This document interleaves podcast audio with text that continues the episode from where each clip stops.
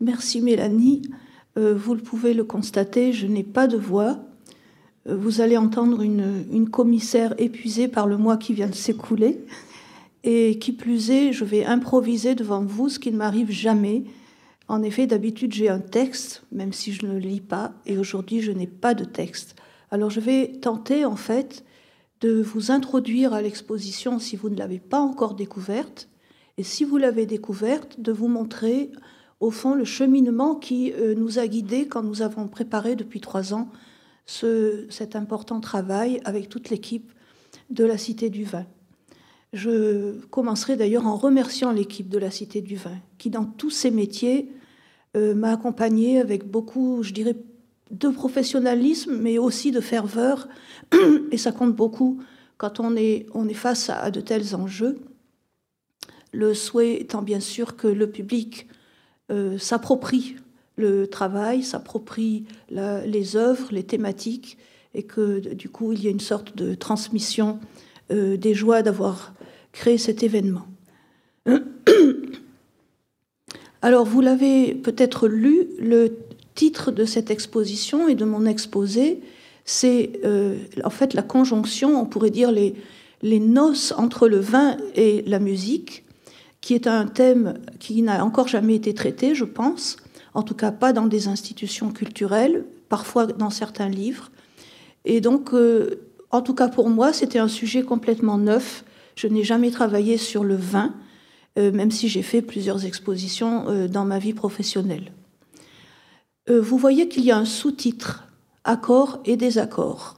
Et ce sous-titre a été souhaité par la Cité du Vin, je pense parce qu'ils ont compris mon, mon souci, en fait, de ne pas faire que l'éloge du vin en rapport avec la musique. Bien entendu, l'idée était aussi d'en montrer l'autre enfin l'envers de la médaille, l'autre face, qui parfois est, moins joyeuse, mais peut être aussi sociale, peut être morale, peut être philosophique. Et donc, euh, j'espère qu'on le sent aussi dans l'exposition, à la fois par certaines thématiques, mais aussi parce que certaines œuvres, on pourrait dire, portent plusieurs couches de sens. Hein, il y a parfois un sens premier, immédiat, qu'on perçoit très vite, et puis si on regarde plus de manière approfondie, on se rend compte qu'il y a plusieurs sens, voire il y a plusieurs couches de sens, comme il y a plusieurs plans dans une œuvre. Euh, donc voilà pourquoi ce sous-titre. Enfin, il me faut préciser que l'exposition commence à la Renaissance, c'est-à-dire au début de la modernité, au XVIe siècle, et se poursuit jusqu'à ce que j'appellerais la fin du grand XIXe siècle, c'est-à-dire à la Première Guerre mondiale. Pourquoi cette coupure? Pourquoi ne pas traiter le XXe et même le contemporain? Euh, En fait, l'idée était de, de trancher en quelque sorte avec la première exposition organisée par la Cité du Vin, qui, vous vous en souvenez, a porté sur euh, les cafés en fait de Manet à Picasso, et qui était donc beaucoup plus centré euh, sur le XXe siècle. ça a été un choix tout le long d'ailleurs, hein, dans les œuvres musicales également. Alors, euh, pour ceux qui ont déjà vu l'exposition, ils s'étonneront peut-être que je ne parle pas de l'Antiquité. Et pourtant, elle est là. Elle, euh, est présente euh, en quelque sorte pour introduire, d'une part, une réflexion sur nos, j'allais dire un peu notre, les fondements de notre culture occidentale, notre culture gréco-romaine. Et dans le cas présent pour vin et musique, c'était fondamental parce que la construction du mythe de Bacchus, en fait, son parcours, euh, sa mythographie, nous montre que euh, ça va être en quelque sorte le fil conducteur d'une grande part de l'exposition, en tout cas au moins des trois premières euh, parties que nous avons mis en relief. Et dans les trois dernières, même si Bacchus n'est pas présent physiquement, j'allais dire par les images, par les œuvres, il est omniprésent dans l'inspiration euh, en tout cas par exemple de chansons à boire. Pourquoi ce Bacchus euh, nous intéresse avec la musique? Parce que Bacchus, c'est le dieu du vin, mais c'est aussi le dieu de l'inspiration, c'est le dieu de la créativité, de la fécondité, de l'ivresse et aussi de la transe. Donc vous voyez beaucoup d'aspects. Euh, un Bacchus qui a des aspects positifs, des aspects beaucoup plus négatifs, enfin peut-être il ne faut pas dire négatifs, peut-être il faut dire des aspects beaucoup plus enfin, violents, peut-être. Et donc, on va le voir dans les œuvres que nous allons interroger pendant cette heure ensemble. J'utilise pour les six chapitres que je vais vous présenter, euh, d'une part, ce qui a été le rythme proposé par notre scénographe, que je voudrais remercier. Une exposition, c'est en effet un sujet, ce sont des euh, thématiques parce qu'il y a derrière un discours, ce sont des objets, et ensuite c'est la mise en espace de ces objets. Et quand quelqu'un conçoit une exposition, il y a un moment crucial, c'est au moment où on va choisir euh, un partenariat avec un architecte scénographe. La Cité du Vin m'a euh, proposé en fait euh, trois équipes, et parmi ces trois équipes, nous en avons sélectionné une avec laquelle nous avons très bien travaillé. Il s'agit de Loretta Gaitis, qui a fait toutes sortes d'expositions dans beaucoup d'institutions. Et donc, enfin, ce que je peux témoigner en tant que euh, commissaire de cette exposition, c'est son écoute, euh, le fait qu'elle se soit mise au service euh, des regroupements que j'ai proposés, des œuvres que j'ai sélectionnées, sans jamais finalement vouloir imposer une scénographie personnelle indépendamment des œuvres qu'on allait montrer. La deuxième chose dont je lui suis très gré, c'est qu'elle a compris que pour moi, l'écoute musicale dans cette exposition, c'est-à-dire la présence vivante de la musique, était un objet, euh, un expo en soi, si je prends ce terme. Hein, un expo, c'est un objet, ça peut être aussi ce qu'on écoute. Et donc, elle a conçu deux euh, systèmes d'écoute, des points précis que vous pouvez euh, entendre au fur et à mesure des œuvres montrées par des casques, mais aussi des petits théâtres d'écoute. Il y en a trois qui ont été traités acoustiquement conçu pour qu'on s'arrête et qu'on ne soit plus sollicité par la partie du cerveau qui nous permet de regarder ou de, ou de, penser. Je pense que ce sont des lieux où on peut se concentrer en soi-même sur ce qu'on entend. J'ajouterai que si vous n'êtes pas trop impatient, dans très peu de jours, vous pourrez trouver dans vos téléphones une application qui vous donnera les textes de toutes ces chansons, de tous ces airs d'opéra, et que ainsi vous pourrez suivre exactement ce que vous entendez, euh, qui peut parfois apparaître incompréhensible à la première écoute. Donc une scénographie que euh, je trouve au service des œuvres. Et vous voyez ici, en fait, des, euh, des petites images qui servent à animer le parcours, notamment l'extérieur des petits théâtres, et qui servent à ponctuer de la même manière le catalogue, parce qu'il y a une grande connivence entre ce que nous avons fait avec Gallimard et la Cité du Vin pour le catalogue et le parcours. C'est le même tempo, ce sont les mêmes euh, chapitres, les mêmes thématiques. Et donc, euh, ça sera pour vous peut-être le reflet de votre expérience de l'exposition. En tout cas, c'est comme ça que je l'ai conçu. Je n'avais pas envie d'un livre qui soit euh, en fait déconnecté du parcours. Alors, je vous disais que euh, l'Antiquité était en quelque sorte le fondement de, ce grand mythe polymorphe de Bacchus. Et nous avons eu la chance de pouvoir euh, montrer, en fait, un certain nombre de contenants à vin, c'est un terme générique que j'emploie exprès. Euh, ça va de la très grande amphore au cratère, ça va du stamos que vous voyez ici, et pourquoi est-ce que nous les avons choisis à la fois à la Bibliothèque nationale et dans le cabinet des antiques de ce qui fut la Bibliothèque royale, la Bibliothèque nationale de France aujourd'hui? C'est parce qu'ils portent une iconographie absolument caractéristique des sujets bachiques. J'aurais dû dire des sujets euh, dionysiaques, évidemment, puisque le dieu grec, c'est Dionysios. Dionysios se présente à nous euh, avec un cortège et souvent sous une forme triomphale. C'est-à-dire que euh, finalement, il, il, est heureux de montrer son pouvoir sur les hommes. Euh, il a créé le vin, certes, mais pas pour le garder pour lui, pour le partager. Et donc, il est toujours suivi d'un cortège avec des êtres euh, souvent assez curieux, des bacchantes bien sûr, des ménades, des satyres, Et on peut remarquer que très souvent, Bacchus tient par exemple un cratère à la main, qui est le symbole évidemment du vin, qu'il incarne, mais il est entouré de musiciens et de danseuses qui tiennent et jouent des instruments. Ce ne sont pas n'importe quels instruments. Entre autres, on va remarquer très souvent ce drôle de double hautbois qu'on appelle un aulos, qui est un instrument à tuyaux percés de trous, mais qui surtout porte une anche double. Donc deux anches doubles qui vont jouer ensemble et qui ont ce côté, on pourrait dire, strident, sensuel euh, des, hautbois. Hein, dans toutes les civilisations du monde, le hautbois a un pouvoir, en fait, euh, on pourrait dire, très, à la fois très sonore, mais aussi très sensuel. Et c'est très souvent l'instrument de la danse, de la même manière que les percussions, c'est-à-dire ces, grands tambourins à peau et à sonnaille que portent les ménades qui dansent. On va retrouver ces instruments dans énormément de scènes portées par ces vases. Euh, sur ce, deuxième euh, contenant, ce stamos, on voit cette fois deux satyres. L'un joue ce double aulos, avec Bacchus au milieu, qui tient euh, le fameux Tirs, et à droite, on a un deuxième satyre qui, cette fois, tient une sorte de lyre. Il faut peut-être pas oublier d'ailleurs que Parmi les grands mythes fondateurs de la musique, dans l'Antiquité, il y a eu très souvent l'opposition entre, évidemment, les instruments à cordes, Apollon, et les instruments à vent, c'est-à-dire Pan, euh, c'est Martias, et ici ce sont les satyres. Hein, c'est l'opposition entre le sensuel et l'intellectuel.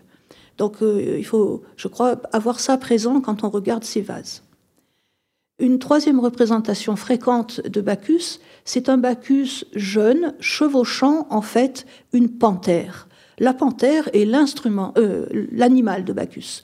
Hein, on le voit toujours accompagné de cet animal, euh, tantôt vivant, et vous voyez que là il est carrément grimpé dessus, tantôt sous forme de peau de bête qu'il porte euh, sur l'épaule. Vous voyez qu'à nouveau, sur ce, très beau cratère en forme de cloche, il est accompagné de musiciennes qui jouent des instruments avant. Alors, cette inspiration antique, elle va être au cœur de très nombreuses œuvres à partir du XVIe siècle. Et euh, je vous montre ici un, petit tableau que nous a prêté le Maurice Ruiz à, La Haye, euh, qui a un double avantage. C'est à la fois un cortège joyeux, à l'antique, on peut dire, hein, avec des personnages nus, avec des, avec des satires euh, un peu, un peu excitants. Et puis, euh, on voit trois personnages. On voit un soldat, un paysan et un vieillard. En un mot, des grands buveurs, des buveurs invétérés. Et déjà, on voit qu'il euh, y a là une dimension peut-être, comment on pourrait dire, on se laisse aller, on, rentre dans ce cortège effréné. Vous voyez d'ailleurs qu'il y a des personnages qui sont largement déjà éméchés. Et donc il y a un mélange de temps présent et euh, de, mythologie. Et très souvent, les artistes ont travaillé comme ça. C'est-à-dire qu'ils ont mêlé euh, des petits repères de leur temps à ces grands sujets euh, plus qu'historiques, on peut dire mythologiques. Donc c'est un tableau qui n'est pas sans humour. Toujours dans cette introduction à l'exposition qui porte sur les cortèges de Bacchus et son triomphe, eh bien, j'ai choisi une œuvre de Lully qui est en fait une mascarade et qui euh, nous présente Bacchus dans les Indes. Il faut savoir que la vie de Bacchus est compliquée, qu'il euh, est né en Grèce mais il se réfugie dans les Indes. Là, il est loué, tout le monde le trouve extraordinaire, et après avoir vécu caché dans les Indes, il revient en Grèce. Et donc, euh, très souvent, ça a inspiré, évidemment, les musiques. cette œuvre de Lully, en fait, euh, bien entendu, à, on pourrait dire, un, texte, un livret qui n'est pas très original, hein, mais qui, qui est l'occasion de très jolis ballets, de très jolis chœurs, évidemment, qu'on peut entendre dans l'exposition. Et cette dimension, enfin cette appropriation euh, de Bacchus par la musique euh, dès le XVIIe siècle, eh bien, on le voit dans ce magnifique instrument qui est une basse de viol instrument euh, beaucoup pratiqué au XVIIe siècle et jusque vers 1730. Cette basse de viol, en fait, euh, vous le voyez, a pour avantage, on peut dire, d'avoir une tête sculptée, donc un chevillet qui se termine par une magnifique sculpture, une tête de Bacchus. C'est un cas très peu fréquent. Sur euh, les 2200 viols conservés dans le monde, un hein, viol historique, euh, c'est un travail qui a été fait par un Américain, donc maintenant elles sont bien repérées, eh bien il n'y a que trois viols ayant une tête de Bacchus, et celle que vous voyez ici, en fait, nous est prêtée par un tout petit musée de ville qui est à Bochum, et qui donc, enfin, c'est, j'ai envie de dire, c'est absolument inattendu, puisque la viole est parisienne, elle est d'un grand facteur qui s'appelait Michel Colichon, qui était contemporain de Marin Marais et de Forqueray, les grands violistes français. Dans l'exposition, j'ai toujours cherché à ne pas me, restreindre aux, œuvres des élites, aux œuvres euh, des couches sociales euh, qui euh, souvent ont fait vivre le grand art. J'ai essayé de montrer ce qui se passait aussi euh, dans des couches plus populaires. Et à propos de ces triomphes de Bacchus, euh, j'ai souhaité euh, pouvoir vous montrer ce très grand tableau qui appartenait, figurez-vous, à Picasso. On, est étonné quand on apprend ça. On se dit pourquoi est-ce que ce tableau lui appartenait? Je pense qu'en fait, la monumentalité de ces figures, leur côté, on pourrait dire un peu, un peu rustre, mais en tout cas vrai, euh, a dû le frapper. Quand on regarde son œuvre des années 20 et même 30, on voit qu'il euh, travaille beaucoup sur des, figures sculpturales assez massives. Et peut-être qu'il a eu un coup de cœur pour ce, grand tableau. Euh, ce tableau ne se comprend que si on regarde son pendant. Et son pendant, eh bien, il est resté aux États-Unis. Il n'est pas parmi nous. Mais vous voyez que dans les deux cas, on a un cortège et ces tableaux qui ont été un certain temps attribués aux frères Le Nain euh, sont depuis 30 ans euh, enfin, rendus à un artiste dont on a perdu l'identité et qu'on appelle aujourd'hui, euh, parmi les, dans les travaux d'historiens de l'art, on appelle le maître des cortèges, parce que tous ces tableaux montrent des grands cortèges monumentaux comme celui-ci. Alors ce qui, moi, m'a passionné dans cette œuvre, dans cette seconde œuvre, mais qui ne fonctionne qu'avec la précédente, évidemment, c'est que j'ai pu identifier, un, le sujet, et deux, qui est le personnage qui euh, est à droite du deuxième tableau. Ce personnage qui est aveugle, hein, dont on voit qu'il joue une vielle à roue, instrument de gueux, eh bien, ce euh, personnage, c'est un chanteur du Pont-Neuf qui s'appelait Philippot, euh, avec pour sobriquet le Savoyard, l'Apollon du Pont-Neuf. Et si vous avez la curiosité de vous arrêter devant la vitrine euh, que j'ai composée autour de ce, double pendant, eh bien, euh, je montre en fait deux petits livres reliés ensemble qui sont les chansons imprimées de Philippot le Savoyard. C'est un cas unique. Des chanteurs de rue qui sont qui ont trouvé moyen de faire imprimer les textes de leurs chansons, j'en connais quasi pas. Et euh, donc, euh, c'est un peu un, trésor. Ce Philippot, euh, il donne dans ce petit livre de chansons son autoportrait. Hein, et il dit Je suis l'illustre savoyard des chanteurs, le capitaine. je ne suis pas accompagné de soldats, ce sont mes soldats qui me mènent. Et ceux qui le mènent, ce sont ces deux enfants misérables qui en fait guide l'aveugle. Alors pourquoi j'insiste sur ces deux tableaux? Parce qu'en fait il s'agit de deux corporations rivales des bouchers de Paris et qui, à chaque, à euh, euh, début du carnaval, venaient exhiber le bœuf gras, le bélier gras à la population parisienne au moment de ces réjouissances grasses.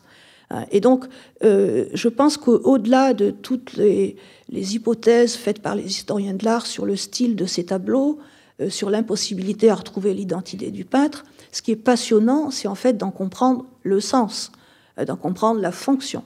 C'est au fond une sorte de, de, grand. Ce sont des tableaux commémoratifs de rituels, on peut dire, de corporations parisiennes.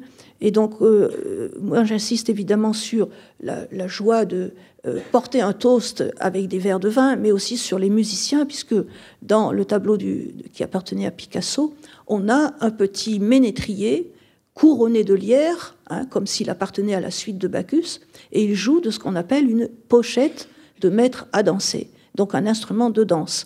Le, bal, je suppose, va suivre quand ils vont arriver au cœur de la ville. Voilà, donc euh, je vous fais tout ce long discours pour vous montrer que j'ai essayé, en général, quand je choisis une œuvre, d'aller loin dans la compréhension de ce qu'il représente. Alors, ce fameux triomphe de Bacchus, on le trouve aussi au XVIIIe siècle sur des estampes populaires qui nous montrent en fait des, cortèges dans les rues de Paris. Et ce qui est intéressant, c'est que souvent ces estampes portent le texte d'une chanson qui ici fait allusion à la guinguette, c'est-à-dire le lieu populaire par excellence où l'on consomme du vin et où l'on chante. Terminant cette introduction, euh, j'ai souhaité, vous voyez, couvrir en fait euh, une sorte de grande de brassée plusieurs siècles et je termine par une œuvre que je crois euh, emblématique de ce sujet. C'est l'opéra de Massenet, qui a été créé en 1909 à l'Opéra de Paris et qui, en fait, a pour sujet Bacchus. Ça a été un four. Ce, cet opéra n'a pas eu de succès, peut-être parce que la musique était ennuyeuse, parce que euh, la scénographie était trop rigide, euh, trop peu enjouée, et en revanche, ce, que j'ai trouvé intéressant, c'est que on a conservé à la bibliothèque musée de l'Opéra euh, à la fois, bien entendu, la partition d'orchestre, qui est donc un manuscrit autographe de Massenet. Entre parenthèses, il n'y a pas d'enregistrement de cette œuvre en dehors d'une bacchanale, qui est une danse hein, qui a été enregistrée assez récemment. Donc je ne peux pas faire entendre la page du manuscrit autographe que j'ai choisi et qui est l'arrivée sur scène euh, du char triomphal de Bacchus. Hein, donc on imagine quand même le, choc peut-être visuel que pouvait faire cette, arrivée du trône, enfin du triomphe euh, sur la scène de l'opéra. Euh, autre chose que j'ai trouvé intéressante pour un public qui peut-être ne va pas tous les jours à l'opéra, c'est que sont conservés d'abord des, dessins pour les costumes de scène, hein, et vous pourrez les feuilleter dans le, dans le parcours, parce que en général, on, a le droit d'en exposer un ou deux, mais pas la série. Donc la série est dans un feuilletoire euh, dont vous pourrez disposer. Et l'autre chose intéressante, ce sont ces accessoires de scène qui sont conservés, c'est-à-dire des bijoux portés par les, acteurs-chanteurs. Et je trouve que euh, c'est évidemment du toc, mais ça fait un grand effet. C'est très joliment préparé. Et donc, ça donne, au fond, la féerie euh, qu'on a souvent dans une mise en scène d'opéra.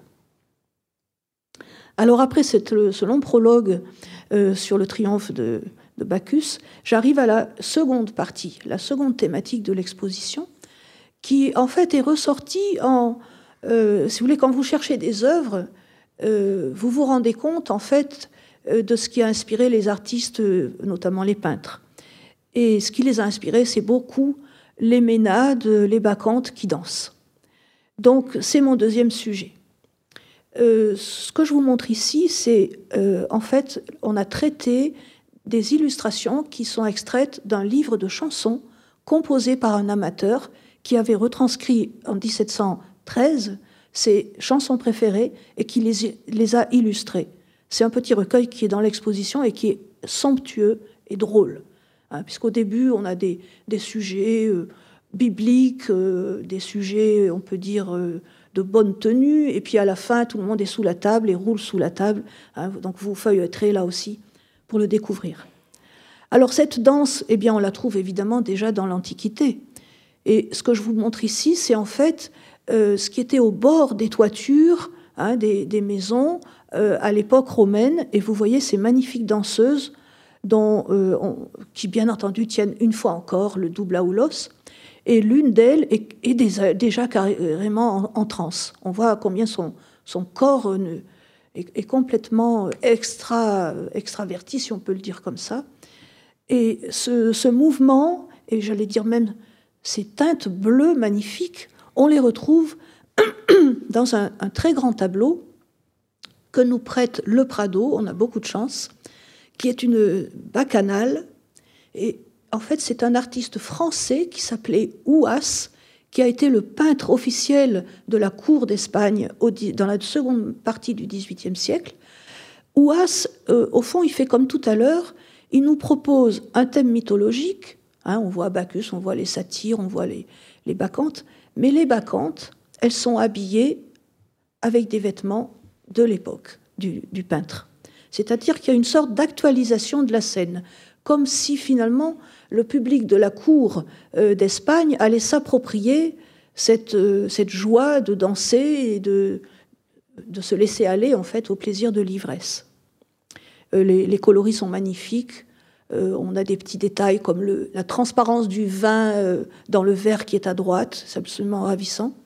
Et puis une, de ces bacchantes qui écrase une grappe de raisin sur le visage d'un satyre. Alors du côté de la musique, j'ai concentré l'évocation de cette danse dans plusieurs ballets. En effet, le ballet est très souvent inspiré par euh, cette joie en fait, qu'offre le thème de Bacchus. Et j'ai proposé en fait le ballet du roi de Bacchus qui a été donné en 1651, euh, dont on, peut entendre euh, des passages de la musique, mais surtout on peut voir ce qui est extraordinaire, un recueil malheureusement relié, ce qui nous permet d'en découvrir qu'un seul, des personnages costumés. Et c'est en fait un, dessinateur qui a énormément fait de dessins pour les ballets de cour. Il s'appelait JC. Euh, je vous montre ici en opposition le rôle titre, c'est-à-dire Bacchus, qui entre nous d'ailleurs euh, est devenu le symbole du parcours pour les enfants. Hein. Partout vous verrez ce petit Bacchus dans l'exposition, euh, c'est que les enfants ont quelque chose à regarder ou à faire. Et je l'ai opposé ici, en fait, à, la sobriété, qui est une horrible dame, pas très rigolote, hein, et qui est, par son costume et son air renfrogné, euh, ce que on ne nous propose pas dans ce ballet. Hein, il ne faut pas être sobre. Alors ensuite, ce qui était intéressant, c'était de comparer à la fois les projets de décors. Hein, il y a quatre entrées, donc quatre décors. Euh, l'un d'eux, d'ailleurs, sert à une petite, euh, on pourrait dire, euh, un petit mini-théâtre dans l'expo où on pourra entendre des musiciens. Et euh, ici, je vous ai associé ce qu'on ne voit pas dans l'exposition, le passage de la partition et le costume, en fait, le rôle qui est exprimé par la musique. Cette musique, vous la voyez notée à la main. il s'agit, je trouve, d'une sorte de travail mémoriel euh, on pourrait dire aujourd'hui patrimonial, qui a été fait par Philidor l'aîné, qui était un des musiciens à la cour de Louis XIV, et qui, en 1690, s'est mis à compiler euh, dans le fatras et le désordre des musiques qui avaient servi euh, aux musiciens du roi. Il a mis tout ça en ordre et il a fait des recueils de toutes les œuvres à la fois scéniques et instrumentales, vocales, qui ont été données à la cour donc euh, tout ça pour constituer au fond la bibliothèque euh, du roi à Versailles. C'est donc euh, une source extrêmement intéressante. Et vous voyez que, en fait, j'ai pu chaque fois associer l'entrée de chaque personnage. Ici, vous avez la nourrice de Bacchus, qui est presque grotesque, vous voyez, avec tout ce qu'elle a sur la tête. ici, on a des gens qui, parce qu'ils ont bu du vin, ont perdu la cadence. Hein, et c'est tout simplement un, des petits violons du roi. Euh, ici, euh, vous avez en fait euh, tout simplement les effets, on peut dire, de l'ivresse. Hein, donc ce personnage ne se maîtrise plus. Et donc on, se rend compte quand on, étudie en fait les livrets de ces ballets que c'était un moment au fond où à la cour qui dansait et chantait avec des musiciens professionnels, avec des danseurs professionnels, euh, la cour se permettait, en fait, c'était une sorte de vision à l'envers, de monde à l'envers, de la vie euh, extrêmement réglée de la cour. Et il arrivait que le roi arrive sous les habits d'un fou, sous les habits. Alors, il n'a pas le personnage de l'ivrogne, mais enfin, il n'en est pas très loin, vous voyez. Donc, c'est un lieu de permissivité incroyable, et où on joue finalement les personnages qu'on n'a pas le droit de vivre euh, dans, la, dans le, euh, la vie de cour. Alors j'ai choisi un second ballet plus tardif, cette fois un ballet en un acte du grand rameau, euh, qui est en fait, au fond, un morceau détaché des surprises de l'amour. Euh, et cet anacréon, évidemment, le, poète euh, antique, le poète du vin, est l'occasion, enfin, pour moi, c'était l'occasion, une fois encore, d'associer la partition, bien entendu, les costumes qui n'ont pas d'ailleurs qui ne datent pas de la représentation de 57, mais de celle de 69, mais qui donne une très bonne idée de la grâce, de la joliesse de ces costumes de danseuses, euh, et en même temps la musique. Vous voyez que ces danseuses, qui étaient très réputées, hein, le dessin dit euh, euh, c'est pour mademoiselle, enfin il y a leur prénom chaque fois et leur nom. ces dessins, en fait, ils ont été faits par Bocquet, qui était dessinateur attitré de l'Académie royale de musique.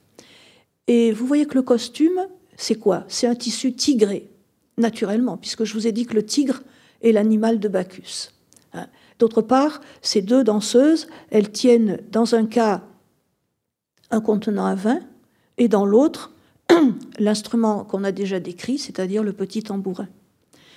Et alors ce que euh, je trouvais passionnant pour ce choix, c'est évidemment la maquette du décor euh, qui nous est conservé, qui est au château de Champs, et qui est par un artiste italien, Alghieri, qui a travaillé beaucoup pour l'Académie royale de musique.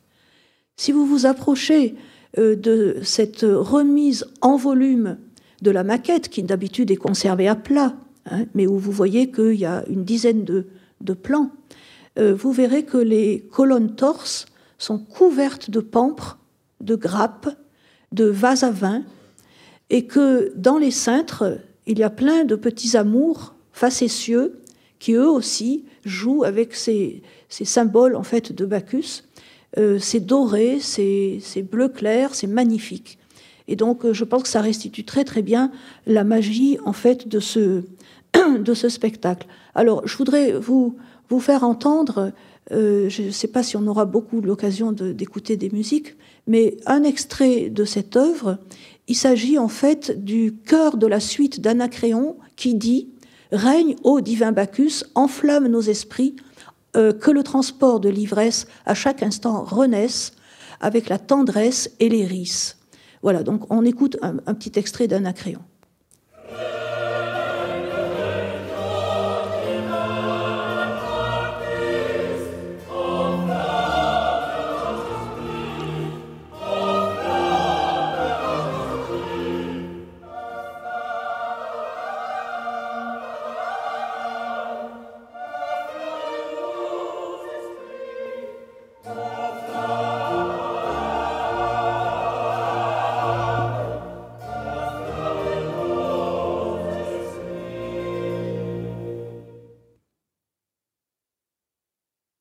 Alors tout à l'heure, je vous ai dit que mon souci avait toujours été de ne pas oublier de montrer les pratiques euh, dans d'autres couches sociales.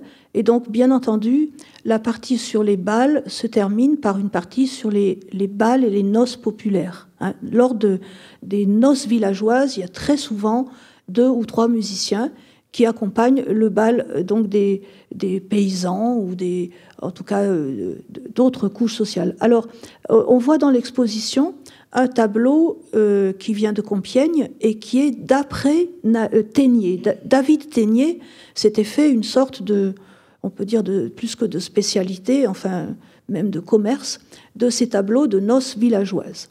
Euh, celui qu'on voit, en fait, pose question parce qu'on on pense qu'il a peut-être été réalisé à Paris au XVIIIe siècle par quelqu'un qui copiait les Téniers à une époque où les collectionneurs adoraient euh, avoir dans leur cabinet de peinture des œuvres des Pays-Bas du Nord. Ce euh, en fait, il ne faut pas oublier qu'il s'inspire, bien sûr, par exemple, de, des noces de village euh, de Bruegel.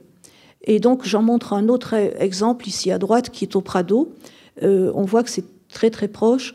La, la, mariée, on, on, se rapprochera tout à l'heure de près d'elle. On verra qu'elle est toujours au centre de la composition.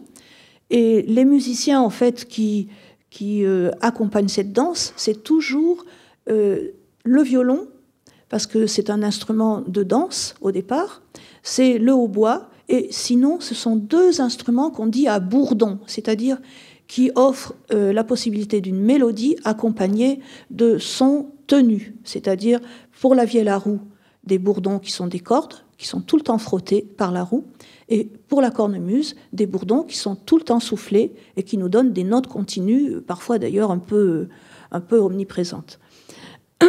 Ils sont en général juchés soit sur un tonneau, soit sur une estrade, de façon à porter au-dessus du raffut des cris et des pas. Alors on voit dans l'exposition une scène de danse un peu plus tardive, qui est en fait euh, la danse ou le branle gay de la paix, qui est un immense almanach, on appelait ça un almanach de cabinet parce qu'on on, l'exposait, on l'accrochait pendant l'année, et qui en fait marque le retour de la paix après le traité de Nimègue en 1672. Ce qui est magnifique, c'est, vous voyez dans la scène supérieure, le mouvement euh, de ces corps qui sont en train de, danser un branle, et en partie inférieure, le repas, hein, le repas joyeux qu'on a fait, où, on a mangé des viandes, ce qu'on ne fait jamais dans les jours communs, et euh, vous vous interrogerez peut-être sur les deux personnages à droite qui ont l'air de se disputer une drôle de chose. En fait, ce sont euh, deux paysans qui essayent de boire la graisse du lèche frite. Hein, parce que la lèche frite, évidemment, a servi à préparer euh, ces, viandes. Alors, en, en travaillant sur l'exposition, évidemment, je me suis interrogée sur comment ce, sujet a été traité Eh bien, par exemple, le grand Watteau, Watteau eh bien, nous a proposé aussi, dans cet immense tableau qui est au Prado, euh, une noce de village avec des danseurs. Et on voit qu'il s'est complètement inspiré de ce que Ténier faisait. Ah, d'ailleurs, les biographes du temps euh, parlent de, euh, de cette inspiration à partir de Ténier. on voit que le détail de la mariée, là, devant son, sa, tenture, avec sa petite couronne, hein, pour montrer que c'est elle le, personnage principal, euh, on le trouve et chez Ténier et chez Watteau. Et alors ce qu'on trouve aussi chez Watteau, c'est que euh, certains personnages ne jouent pas une cornemuse populaire, mais une cornemuse raffinée, aristocratique, dont je vous montre ici un exemple. Pourquoi je fais ce petit rappel de Watteau qu'on ne voit pas dans l'exposition? C'est parce que nous avons eu la chance d'avoir un prêt qui vient du musée d'Angers et qui est par un émule de Watteau, c'est-à-dire Nicolas Lancret. Et Lancret nous offre, c'est un tout petit tableau, qui est en fait ce qu'on appelle le bossetto pour un immense tableau qui n'existe plus, qui était dans la salle à manger du château de Fontainebleau à l'époque de Louis XV. Ce petit bozzetto, euh, on a une chance inouïe, c'est que les deux musiciens à gauche que vous voyez, il y a un oboïste, mais il y a aussi un joueur de musette de cour. Et cette musette de cour, on dit la musette, c'est sous-entendu le personnage qui la joue, c'est ni plus ni moins Charpentier, qui est connu par les textes, parce que c'est le premier joueur de musette à la cour de France. Et il avait comme compagnon, en fait, Danguy, qui était le premier joueur de vielle à roue à la cour tout à coup, euh, on aime les bergeries à la cour de Versailles. Voyez, c'est un engouement qui ne va pas cesser. Et donc, je ne peux pas m'empêcher de vous faire écouter un branle de village par Borjon de Sellerie, qui était le premier musicien à avoir écrit pour la musette aristocratique et raffinée, et qui a écrit le premier traité pour la musette.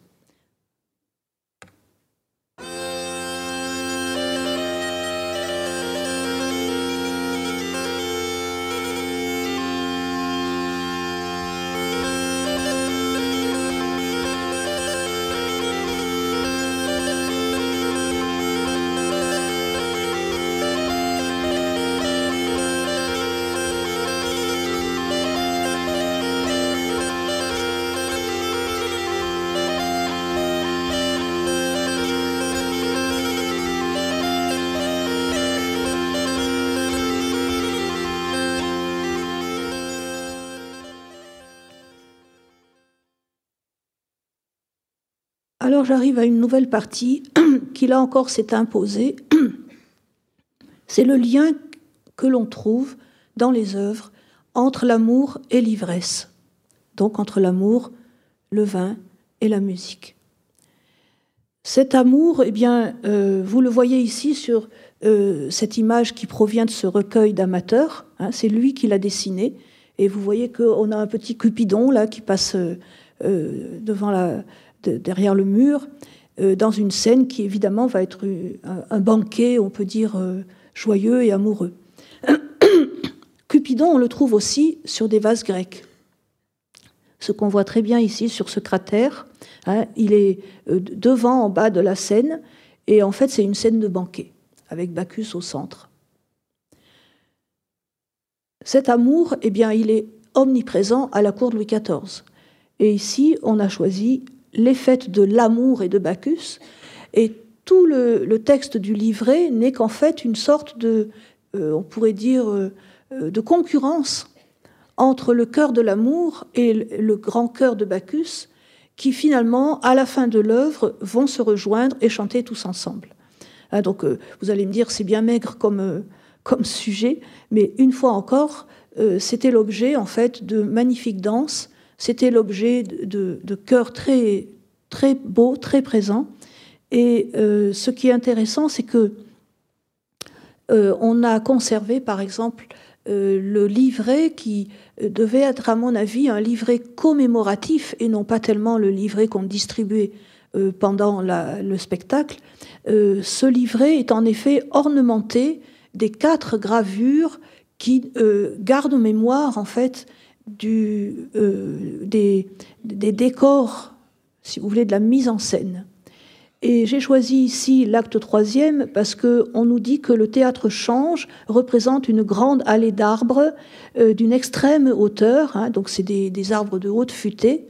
Et on nous dit aussi que dans ces arbres, eh bien, il y a toutes sortes de pasteurs qui jouent de différents instruments qui se trouvent placés.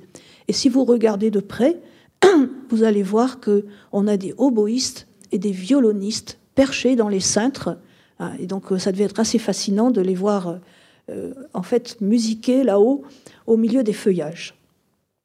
À nouveau, une, mise en scène euh, vraiment fascinante.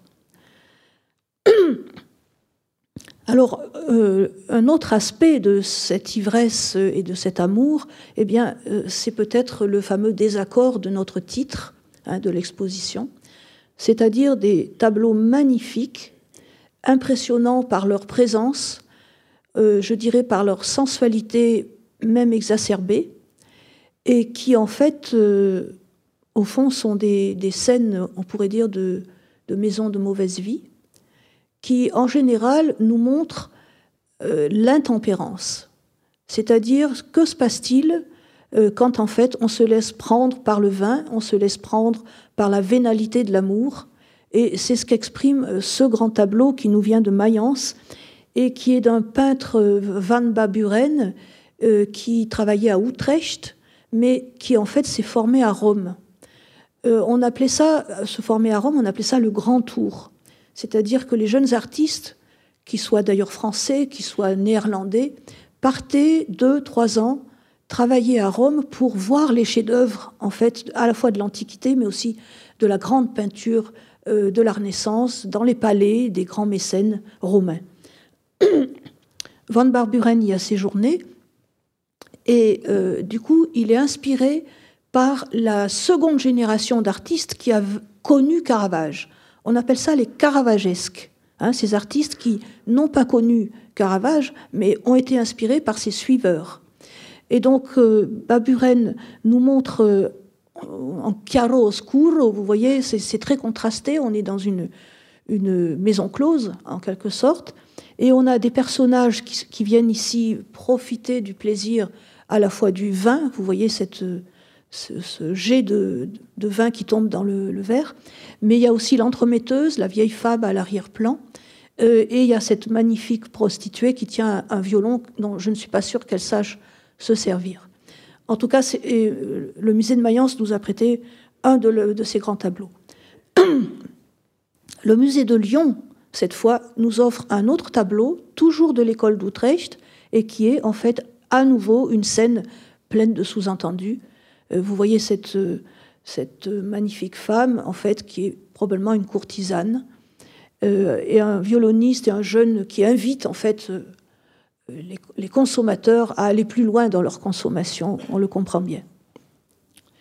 Alors ces réjouissances, en fait, elles peuvent être aussi traitées par des estampes populaires, et je vous invite à aller les regarder, euh, j'allais dire apporter votre loupe et votre lampe dans l'exposition, parce que vous verrez que les textes qui accompagnent ces estampes sont d'une grande saveur, hein, où en fait euh, on voit que des gens sont complètement ivres par terre, euh, que vraiment, voilà, ne se maîtrise plus.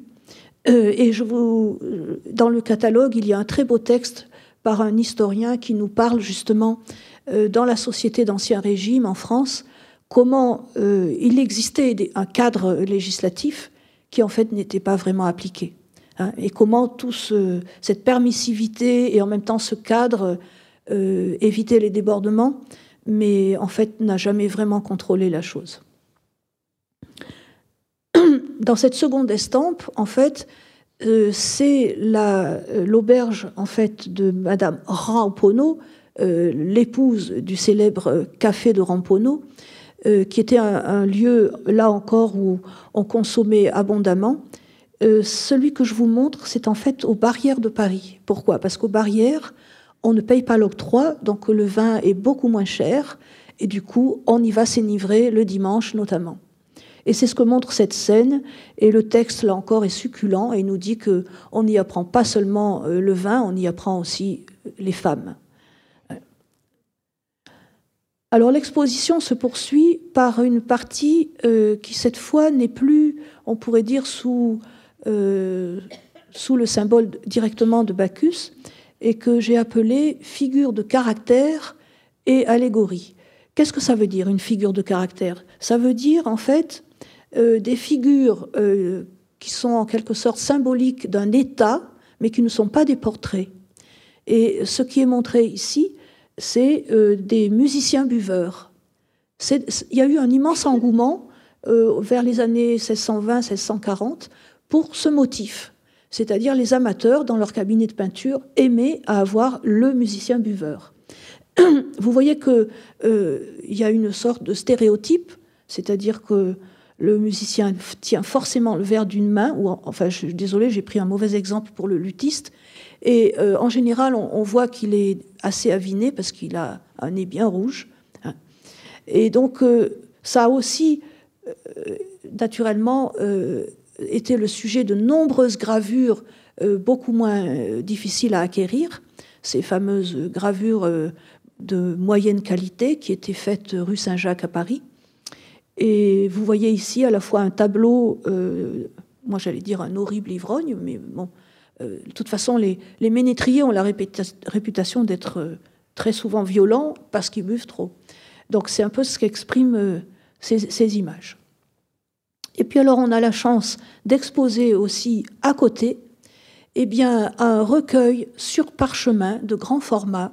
Et c'est un de nos collègues, Laurent Guillot, qui a identifié euh, ce calligraphe, parce que c'est ni plus ni moins le recueil d'un calligraphe qui était né à Bruxelles, qui s'est installé à Paris euh, vers les années 1620-30, et qui a retranscrit ses chansons préférées avec musique et texte, et qui, comme il était calligraphe de métier, euh, était évidemment à illustrer.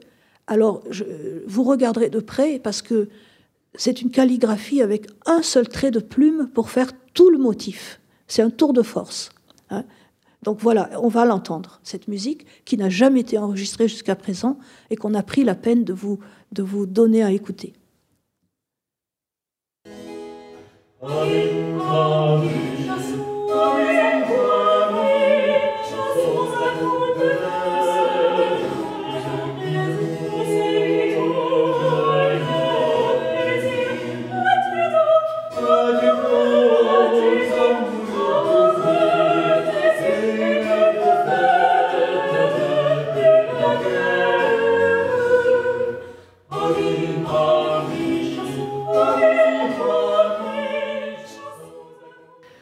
Paroles, c'est Amis, amis, chassons à coups de verre tout ce qui trouble nos plaisirs. Adieu donc amoureux désir, amoureux désir. On ne se fait plus la guerre. Bon, vous allez me dire, c'est un peu des vers de Mirliton, mais en fait c'est le genre de choses qu'on chante ensemble à la fin d'un repas amical et joyeux. Alors, dans, le titre de cette partie, euh, je parlais de figures de caractère, euh, c'est-à-dire que ce ne sont pas des portraits, et aussi d'allégories. Alors, ces allégories, ce sont évidemment essentiellement des allégories des cinq sens, c'est-à-dire évidemment le goût, le vin, l'ouïe, la musique, et ensuite le toucher, la vue, l'odorat, naturellement. Euh, ces cinq sens, les artistes les ont exprimés de très diverses manières. C'est parfois des figures, comme ici. Hein. Donc on a des personnages. Euh, vous voyez que Louis, c'est évidemment euh, cette. moi, je pense que c'est une courtisane hein, qui, joue ce très grand luth.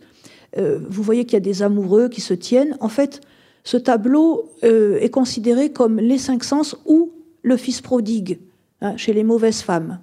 Donc, c'est en même temps l'occasion euh, d'un extraordinaire banquet avec le rafraîchissoir à vin à droite, avec des personnages magnifiquement habillés. Et donc, euh, c'est une espèce de, mise en scène, en fait. Vous voyez des, plaisirs gustatifs, euh, sonores, et on, peut dire aussi du toucher. on a la même chose dans ce grand tableau qui est à Rome, curieusement au musée de la musique. Et cette fois, on ne nous cache pas qu'il y a un vrai Bacchus hein, qui nous tourne le dos et donc, c'est à nouveau les cinq sens, mais c'est aussi probablement les âges de la vie.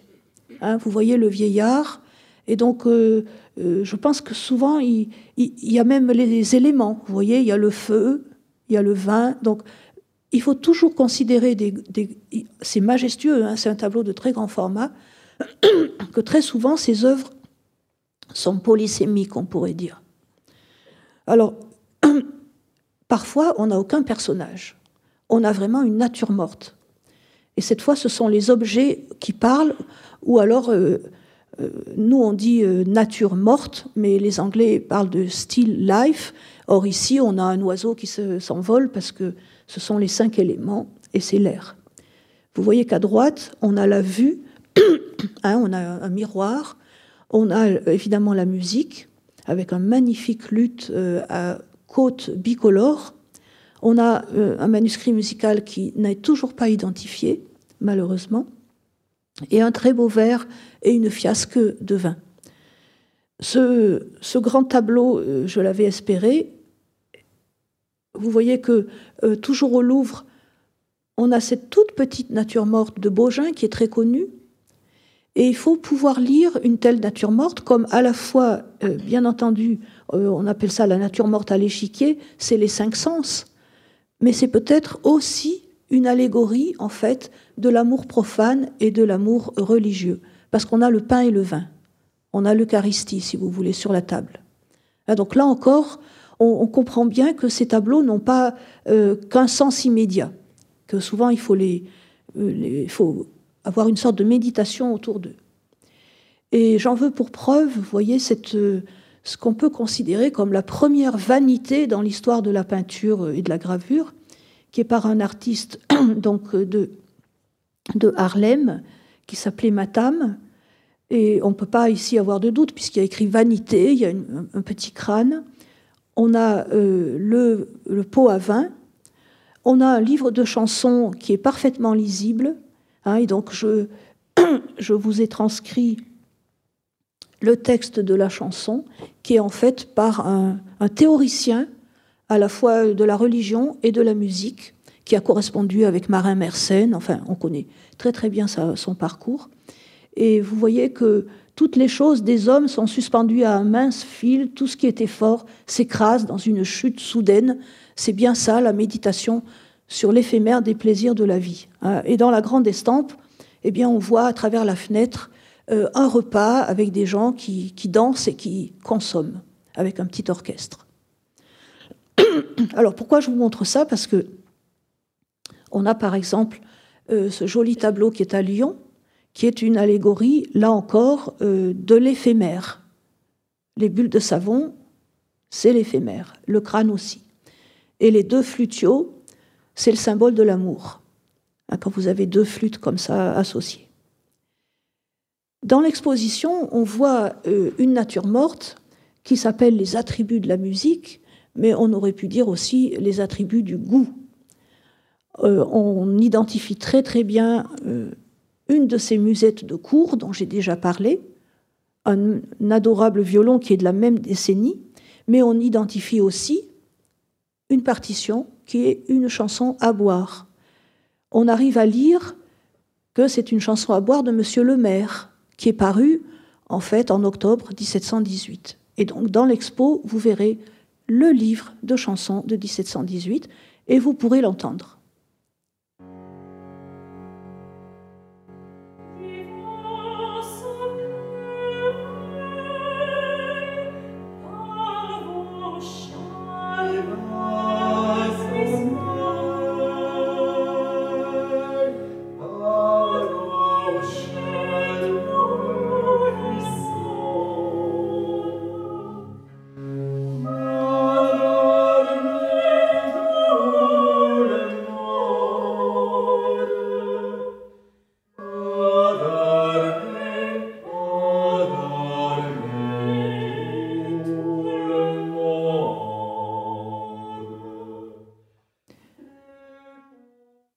En fait, les paroles disent, j'aurais dû vous les lire avant, elles disent Divin sommeil, par vos charmes puissants, endormez tout le monde, endormez tout le monde, répandez, répandez vos pavots les plus assoupissants sur la terre et sur l'onde, mais à présent qu'avec ce vin nouveau, je travaille, je travaille à rougir ma trogne. Donc vous voyez le, contraste entre les, les deux aspects de la chanson. Là encore, vous l'imaginez bien, c'est un air qui n'était pas du tout enregistré et, qu'on a demandé à, nos chers amis du Conservatoire de Bordeaux d'enregistrer spécialement pour vous. Alors nous arrivons à un thème, on pourrait dire profane, qui est euh, le concert, enfin les concerts et les tables galantes. En fait, c'est un, même sujet, c'est-à-dire qu'autour de la table, après euh, une collation par exemple, eh bien, on se met à chanter, euh, on peut dire euh, à la fois, c'est des œuvres pour voix, mais aussi aux instruments qui accompagnent, ici le luth et la flûte traversière. Et vous voyez les gestes en fait de ces amants. on peut peut-être imaginer que peut-être que la main sur l'épaule, c'est aussi le tactus hein, pour, pour chanter en rythme tous ensemble. Mais en tout cas, on voit bien qu'il y, a une ambiance à la fois tendre, sensuelle, euh, où on est heureux. alors j'allais dire, c'est presque le paradis sur Terre, et j'en veux pour preuve le fait que j'ai voulu associer ces scènes de, de, de repas galants euh, à un instrument de musique qui, pour moi, euh, symbolise très très bien cet art du plaisir. J'avais espéré, vous voyez, avoir cette double virginale, qui est un instrument à cordes pincées de la famille du clavecin, qui est au Castello Sforzesco à Milan, et finalement, ce n'est pas celle-là que j'ai pu obtenir. C'était très très dur d'avoir un instrument de cette rareté, de cette fragilité. Euh, finalement, c'est le musée de Nuremberg qui nous offre une chose incroyable, une virginale de 1580, euh, unique au monde. Il n'y en a pas deux de ce facteur qui travaillait à Anvers. Et euh, c'est à la fois magnifique, un magnifique instrument d'une grande complexité, puisque dans les Flandres, on dit c'est la mère et l'enfant. Pourquoi? Parce que la grosse épinette euh, est en huit pieds, c'est la mère, mais elle a dans un tiroir un enfant qui est en quatre pieds, qu'on peut sortir du tiroir et poser sur la mère comme ici. Et à ce moment-là, on, joue en accouplant les deux instruments. C'est le, début de, ce qu'on appelle euh, finalement le, Enfin, quand on dit qu'on accouple dans un orgue ou dans un clavecin, c'est ce qu'on fait là, ici, euh, manuellement. Et cette magnifique virginale euh, flamande, eh bien, vous voyez qu'elle a un décor qui est là encore un, jardin d'amour en quelque sorte, hein, avec concerts et, repas en plein air. Autre rareté, ce petit tableau qui est aussi euh, un banquet euh, amoureux. vous voyez qu'il y a un personnage qui, qui, regarde la transparence de son verre et tous ces personnages en fait échangent, mais c'est peut-être aussi un échange effectivement galant. C'est un petit tableau qui vient de Vienne, euh, de la euh, Académie der Kunst. Alors, autour de ces tables, eh bien, qu'est-ce qu'on fait? Très souvent, euh, à la fin du repas, on, ouvre des livres de chansons. Et selon qu'on ait un, dessus, donc soprano, que l'on ait une basse, on a chacun son petit recueil avec les mêmes chansons. Et donc, on, prend la voix euh, qu'on est susceptible de chanter. Et je me suis amusée, en fait, à euh, retrouver, plutôt à lire les titres de chansons sur des assiettes à dessert historiées et à retrouver le recueil où la chanson se trouvait. C'était un peu une enquête difficile, mais j'ai réussi comme ça à faire cinq couples que vous découvrirez dans l'exposition. Donc c'était à la fois difficile, mais très amusant. Et vous voyez que euh, mon hypothèse, en fait, c'est que probablement c'est euh, les mêmes consommateurs qui achètent les assiettes et les recueils de chansons imprimés. ils ont la culture pour lire la musique et ils ont euh, suffisamment d'argent pour pouvoir avoir une vaisselle relativement décorée. J'arrive au dernier chapitre, j'espère que vous n'êtes pas trop lassés, pour en fait évoquer un nouveau thème qui est le banquet, la taverne et le cabaret. Vous voyez qu'on passe de milieux relativement raffinés à, euh, on va le voir, des tables peut-être un peu moins, euh, disons, recherchées, quoique, et ça nous permet d'avancer aussi dans l'histoire et atteindre le 19e siècle. Alors on débute euh, ce chapitre avec un chef-d'œuvre qui est de Nicolas Tournier. Ce Nicolas Tournier, il est né en fait à Toulouse. Et il a fait lui aussi le grand tour. Il est parti à Rome plusieurs années. Il a été lui aussi inspiré par les suiveurs du Caravage. Et vous voyez ici un de ses sujets de prédilection euh, qu'il a littéralement copié chez Manfredini. Manfredini est un des suiveurs directs du Caravage. Euh, Philippe Morel, qui euh, nous a suivis dans le conseil scientifique et qui a écrit un important article sur ces, scènes de taverne euh, nous attire l'attention sur le fait qu'il s'agit probablement de l'accord des accords, de la tempérance et l'intempérance. La tempérance, ce sont les personnages du premier plan. C'est ce soldat très bien habillé. C'est par exemple lutiste. Ce sont les deux personnages du centre, dont l'un est très très jeune, et qui, vous le voyez, tiennent avec délicatesse leur verre ce qui dénote d'une éducation, hein, d'une sorte d'appropriation raffinée euh, de l'art de boire. Et au second plan, c'est l'intempérance. Des personnages qui boivent à la fiasque, voyez, sans retenue, avec des gestes beaucoup plus grossiers. Et donc, je pense qu'il faut regarder ce tableau en voyant une sorte de méditation, en fait, sur ces plaisirs du vin et de la musique. Alors ensuite, euh, je, montre un, tableau qui peut-être peut surprendre, qui est euh, ce qu'on appelle une chambre de rhétorique. Mais vous allez voir, le lien est, très fort. C'est en fait un lieu où on consomme du vin. Hein, on voit le rafraîchissoir au premier plan. Euh, c'est un lieu où se retrouvent des hommes. C'est très masculin. Et si vous cherchez à comprendre le sens de ce petit tableau, c'est en fait un lieu où on venait pour euh, faire des sortes de joutes littéraires, faire de la rhétorique. Alors la rhétorique, elle est au-dessus, à gauche, elle tient en fait euh, le caducée, enfin le, euh, le, symbole en fait cette rhétorique, et à droite on a Bacchus, et au milieu on a en fait la charité. Les personnages autour de la table, ce sont tous les États, toutes les religions. On a Calvin à droite, on a Luther qui joue du luth. On a le catholique qui est enrubanné. On a un juif qui est tout au fond. On a un musulman avec son turban. Et j'en passe. Vous voyez, on a des casiers avec des ouvrages. On a euh, de la bière et du vin. Et donc c'est un lieu en fait de retrouvailles et de, de, joutes littéraires. Et en fait, je trouvais qu'il y avait euh, une, sorte de continuum dans les différents pays d'Europe, et notamment avec cette table, tableau qui est conservé au Louvre, et qui nous montre en fait une autre société. Alors on pourrait peut-être, euh, on ne peut pas la qualifier de rhétorique, mais c'est une société bachique, chantante et littéraire. On l'a appelée la société du caveau.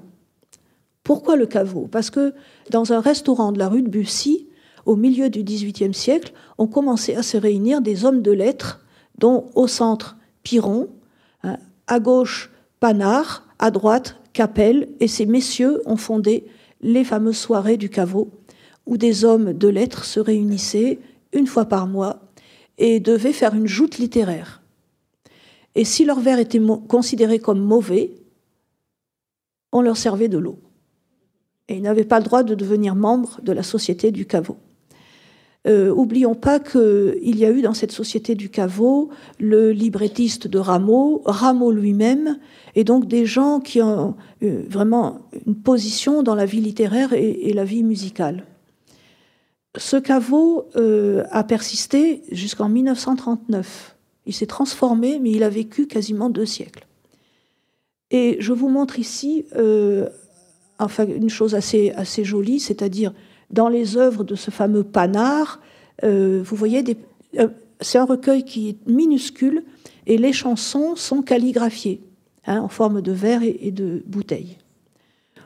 Voilà le genre de recueil que produisait ce fameux caveau. Et ce que j'aime ici, c'est qu'on voit le banquet du caveau. On voit ces messieurs hein, en train de festoyer et de faire des joutes. Et vous voyez qu'il y en a un qui ressemble à Anacréon avec sa couronne euh, qui a dû être fêtée ce jour-là. Alors on voit aussi dans l'exposition euh, trois chansonniers parmi les plus célèbres. On voit ce fameux Pierre Capel, qui est à l'origine de ce qu'on appelle la clé du caveau, qui est un recueil systématique des airs qui ont été chantés dans ce lieu. Et c'est une mine, une source pour euh, en fait les, connaisseurs de chansons, les praticiens de la chanson jusqu'à aujourd'hui. Hein, parce qu'il y a même les coupes des vers. Hein les vers en 8, en 12 pieds. Il y a euh, les titres, les textes, les musiques de tous ces timbres, c'est-à-dire ces airs connus de tous. Donc c'est une espèce d'encyclopédie en fait de la chanson. Alors après Capelle, eh bien j'avais très envie qu'on parle de Désogier. Et on a ici dans la salle M. Euh, Monsieur Fauquet, à qui appartient ce ravissant recueil des chansons de Désogier, où il y a son propre portrait, et il y a une effigie féminine, et euh, ça mérite discussion. Je me demande si ça n'est pas euh, l'allégorie de la France, probablement. Et on voit évidemment le vin. Le troisième de ces chansonniers, c'est le grand Béranger, dont vous voyez chaque fois j'essaie d'avoir le portrait, hein, donc ils nous viennent du musée Ingres, de Versailles, de Carnavalet, et d'avoir chaque fois leur, leur œuvre. Alors, on a euh, des recueils imprimés, et dans ces recueils, on a très souvent, vous voyez à gauche, des images populaires qui nous montrent ces membres du caveau en train de fêter les fondateurs. Vous voyez euh, ce toast qui est porté à un des, fondateurs du caveau. À droite, une illustration par Daumier, et Daumier qui en fait nous représente euh, l'orphée populaire en train de chanter. Mais alors, cette fois, il ne s'agit plus du caveau, il s'agit de ce qu'on appelait les goguettes. Et les goguettes, c'est un autre milieu. Ce pas des hommes de lettres, c'est pas des clercs de notaire, c'est en fait des ouvriers et c'est des femmes. Ce qui est passionnant, c'est quand on lit euh, euh, ce que je considère moi comme l'historiographie en quelque sorte de ce phénomène des goguettes, c'est que euh, on voit que on s'intéresse aux femmes. Il y a un texte très moralisateur, mais je trouve très intéressant. Vous voyez l'illustre Saint Simon, le père du progrès, le grand enfantin, son apôtre, nous disent que la femme au sein de vos congrès doit être admise un jour ou l'autre. Sous-entendu, c'est pas fait. Ce triomphe si beau, l'objet de nos désirs, plus d'un vieillard encore l'éloigne et le redoute. Mais n'est-ce pas pour nous nous mettre sur la route que présider à nos plaisirs? Et vous voyez que, en fait, ce sont des dames qui président cette goguette ouvrière. C'est évidemment un milieu où les chansons vont être souvent beaucoup plus politisées, pour pas dire euh, euh, enfin séditieuses, hein, quoi qu'il y ait une censure, évidemment. Et donc, euh, c'est un milieu plus progressiste, plus d'actualité, vous voyez, et je trouvais intéressant qu'on confronte les deux phénomènes dans l'exposition qui est une dimension en quelque sorte sociale euh, du, sujet. On termine l'exposition par, en fait, Eh bien, la taverne à l'opéra.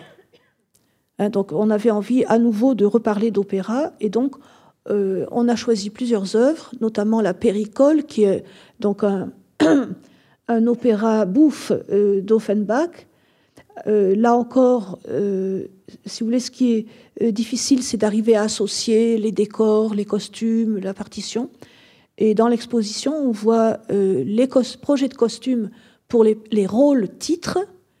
on entend et on voit un extrait de presse qui nous montre ce fameux euh, café en fait des trois cousines et on peut entendre, les, on voit les costumes des trois cousines. Euh, au début, je pensais qu'on écouterait les trois cousines, puis finalement, on écoute l'air très très connu Je suis ivre, je suis ivre, euh, l'air de l'ivresse qui vient de la péricole. Enfin, si vous avez du temps, installez-vous dans le troisième petit théâtre de l'exposition et regardez trois extraits d'opéra euh, qui mettent en scène, en fait, euh, des scènes de taverne ou de festin. Hein, donc, euh, on a entre autres le si célèbre Zeffirelli avec la Traviata, et je vous remercie de votre patience. Profitez.